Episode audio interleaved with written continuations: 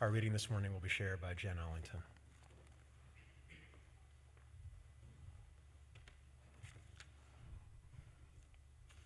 First day of creation. Let there be light, a flash, a bolt, a brilliant blaze that puts the kibosh on chaos. Let light, light shine on width, breadth, depth, a dazzle to illuminate all matter everywhere.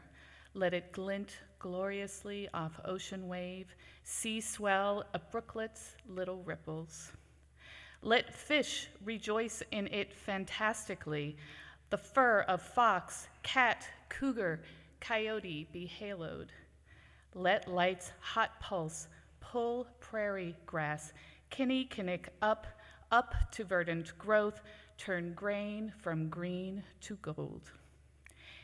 In every garden everywhere, let peonies, nasturtiums, and preposterous begonias unfold. Let every butterfly, bat, bird bathe in radiance. Let it pour mornings into breakfast bowls, fill empty cups to overflowing. At evening, let light's long plumes linger, violet and vivid on every atom of creation. When darkness closes in, shrouding the valley floor, let sky be spangled still, lit with the glow of meteors, the murky Milky Way, the white, hot stars. O oh, light of life, light of the wobbling world, your splendor does not tarnish, will not be overcome by random avalanche, smart missile, guns, flood, smoke of forest fire. Your warmth will melt the iron grip of fear. A stone cold, guarded grave can never hold you.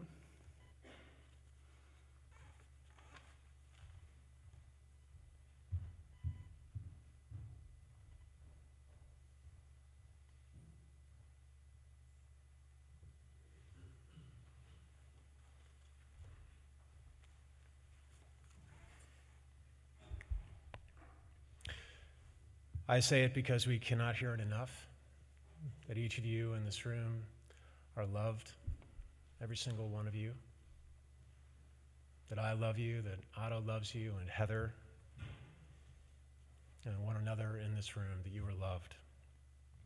And it is out of love that I remind us always that this is our world, and beautiful and terrible things will always happen.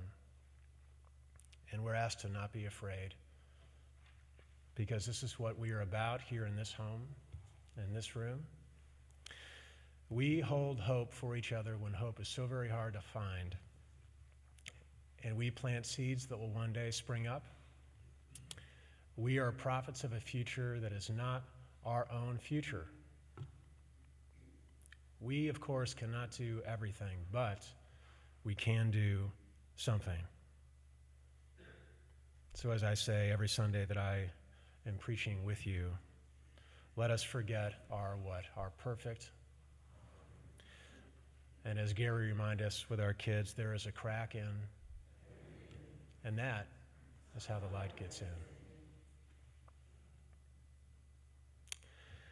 It is the weekend, and I have so many jobs to do. Up in the kitchen, there's a cool breeze whistling underneath the windowsill. And I felt it on the elbow as I drank my cup of coffee earlier in the week. So I need to root for the caulking, which is down in the basement, so I can plug the hole. And once down in the basement, I remember there was a broken crock pot, broken into a, almost a thousand pieces. And I have to clean it up because I piled it high on other dishes because that's what tall people do. right, Kevin? Kevin Paul? And that made it dangerous for Karen to reach, which is why she said it was my fault. when it fell and broke into a hundred pieces on the floor, even though I was all the way upstairs when it happened. And she's right. I don't think she's here today, but you can tell her that I told all of you that she was right. And once I was cleaning that crock pot up, I see the holes in the stone foundation I'm supposed to plug with that toxic whipped cream caulking that's death in a can. But in order for me to get back far enough to reach those holes, I have to take all the boxes off the shelves. Some of which really need to be gone through and thrown away, and others of which are the all important Christmas decorations that need to be brought upstairs. Because as a family, we promised that we were going to step it up this year. Because if the world is going to hell in a handbasket, that basket ought to be beautifully decorated. Right?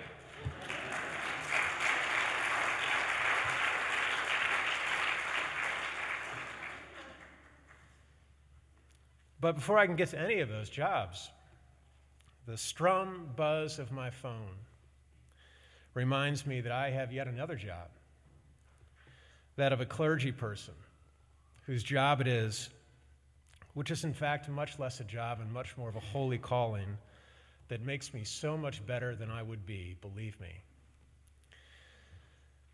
And the job I have is to preach the good news that we hold hope and light for each other when the hope and the light are hard to find and to see. Hope. it's one of those words that's been lost to the hallmark aisle of CVS. And it's, it's got white ribbons now. And it's printed in big, swooping cursive on cards. And we come to think of it as a result as like fluffy and cuddly and naive and almost like Pollyanna ish. Hope. Hope that really actually deserves to be redeemed. Because hope is not the same as optimism, I've told us before. It is not the conviction that things are going to turn out well or the belief that, that things are going to succeed or even a comment on the state of the world. Instead, I have this other job I have to do, which is to remind us that hope is a state of the mind. No, it's a state of, of your spirit. It's a dimension of your soul that says that the good is worth working for because it is good. And that is reason enough. And what the buzz strum of my phone is reminding me to do is to call the woman who left a voicemail at the church and then sent this letter to me. And I'll read it to you. So my name is misspelled on the front. Rev N. Deering. You should be ashamed of the racist banner you hung in front of your parish. All lives matter. These are all in capitals now, not just black ones. Got that on Wednesday, just in time for Thanksgiving. And I have her name and number, not because she signed it, but because the wonders of caller ID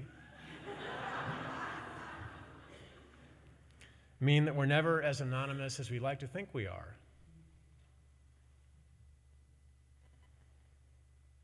And when I got the call and the letter, I realized that I had a job to do. The truth is that I knew it was my job to call her. Because the good thing worth doing in this case, the hope filled thing, was to open dialogue and not just sit in my comfy bubble and preach to the choir. Because there in the files of my finished sermons, there's a sermon that I think that I gave that said, I have to do these very things in open dialogue. I hate to be preaching to myself. But as Otto will tell you, we preach the sermons that we need to hear. My friends, we are no different. We are no different. So I knew it was my job to call her and tell her that I would welcome the opportunity to sit down with her, to ask her, What did the banner provoke in you enough to type out that letter and to mail it? What does the stamp cost now? 52 cents? And if she was willing to listen to me and share how hanging the banner that will go back up this week is an expression of our values, our religious values, another word that needs to be redeemed, by the way. How all lives do indeed matter. Ma'am, you're right in the eyes of God. But that politically, some lives, if she still will listen with me, politically, some lives are treated differently than other lives. And if universalism, the second half of our faith, means anything, it means that all are worthy and all are welcome. And it's my job to preach the good news that every life needs to be redeemed. So I need to address when and where and how the worth and dignity of some lives are being threatened. It's my job, it's the job I have to do with you. With you. So I knew it was my job to make the call, but can I tell us the truth? The truth is, I wanted to hide. Because conflict avoidance is a it's a Detering family tradition. I suspect maybe you have inherited that tradition as well. And because it sure is easier to preach the hope than it is to practice the hope, that a good thing is worth doing even when you're not sure of the outcome, simply because it is good. But the truth is, I wanted to hide the hope.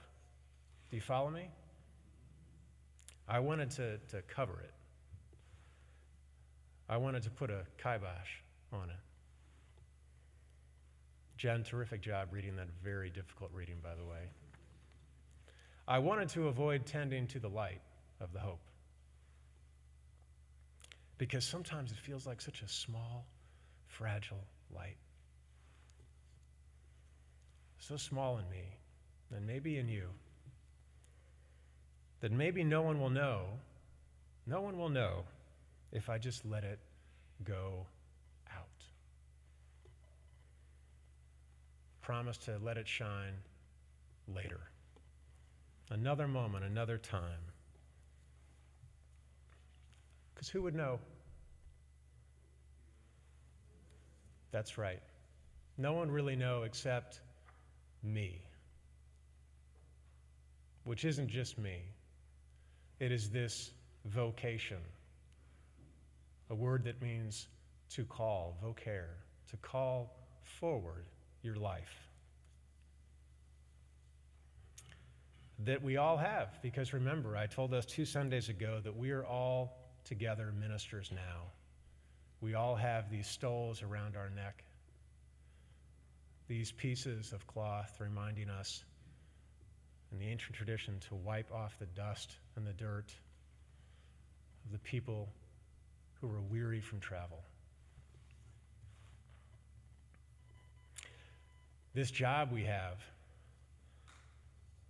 as preachers and practitioners of the good news that hope means doing the right thing and the good thing simply because it is the good thing. This hope that will not let us down, and here's the inconvenient part it will also not let us off.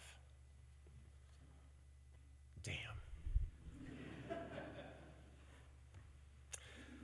Dad, the voice says, coming down the stairs, traveling and waking me up from my hiding place, calling me forward. Dad, we've got a job to do. Really? I mean, I have enough going on. But I'm actually grateful for the distraction, the opportunity for avoidance. And even though it is still only afternoon, the light outside is already so dim. It's so low. It's not even yet four. And it's nearly dark. You know, by the way, it is out of such afternoons and such darkness and such dimness that this holy season was made. If you unlearn what Amazon Prime and Route 9 have taught you, if you unlearn that, you will remember that it was the pagans, a word that means rural person, who lit the fires on such afternoons and carried the greenery inside to remind them that after the solstice, the winter solstice, light will return. And if you unlearn whatever negative Christian messages you might have heard, you will remember that Advent is a word that means longing and waiting and hoping. That's what it means. Asking us, where for us and how for us will the flame pierce the night? Where for us and how for us is the hope being lit? If such questions make me Christian, I am Christian.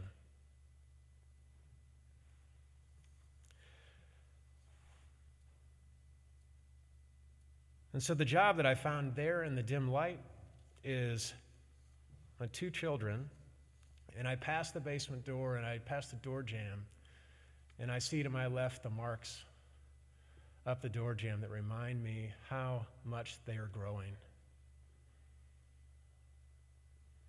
all the way down there, and now they're just so high. So old, but not too old to be holding in their hand, in their hands, the outdoor Christmas lights. they telling me that the job we have to do now, Ella says, is to make the outside shine. which is maybe why Scripture tells us that a little child will lead them. Maybe even when that little child is a teenager. Because what do I need to be led toward? And I think that maybe this is what you need to be led toward too, as you waved to our little rays of light in the front this morning. I want to remember that God is still at work in the world. Remembering when you hear me use that word, that God for me is a verb and not a noun. That the gospel of hope is still at work in the world. Even when we don't know how it's going to work out. Yeah. Even when we just want to hide a little bit and wait till after Thanksgiving in the shadows. Even if we just want to avoid making the call. Even when we doubt that the hope is the light that works through us and in us. Here, Dad, Emerson says, hold this, and he wants, he wants me to hold the lights, just like this.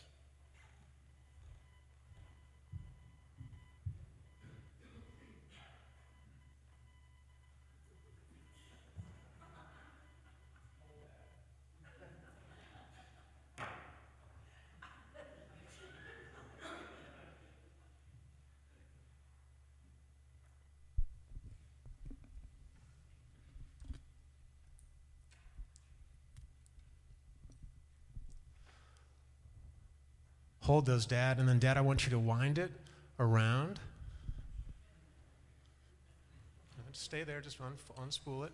You got to go like pretend this is a big column. All right, pass it back. Around the rhododendron. Megan, you're going to be a rhododendron.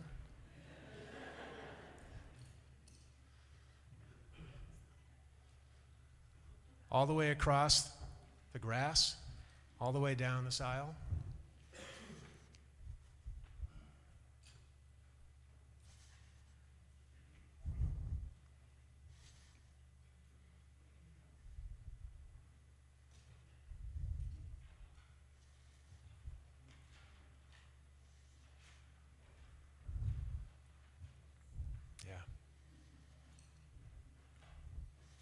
And that's right where about the yard ends. You can just hold it there.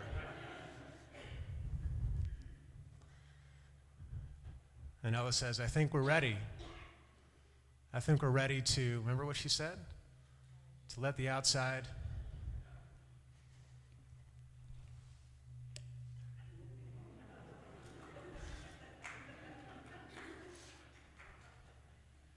And I don't know what it was in the dim of the afternoon, but it was so small. It's so beautiful. Is it enough? It's never enough. So I looked at those lights and then I took my phone out of my pocket and I went inside to our bedroom and I dialed the number.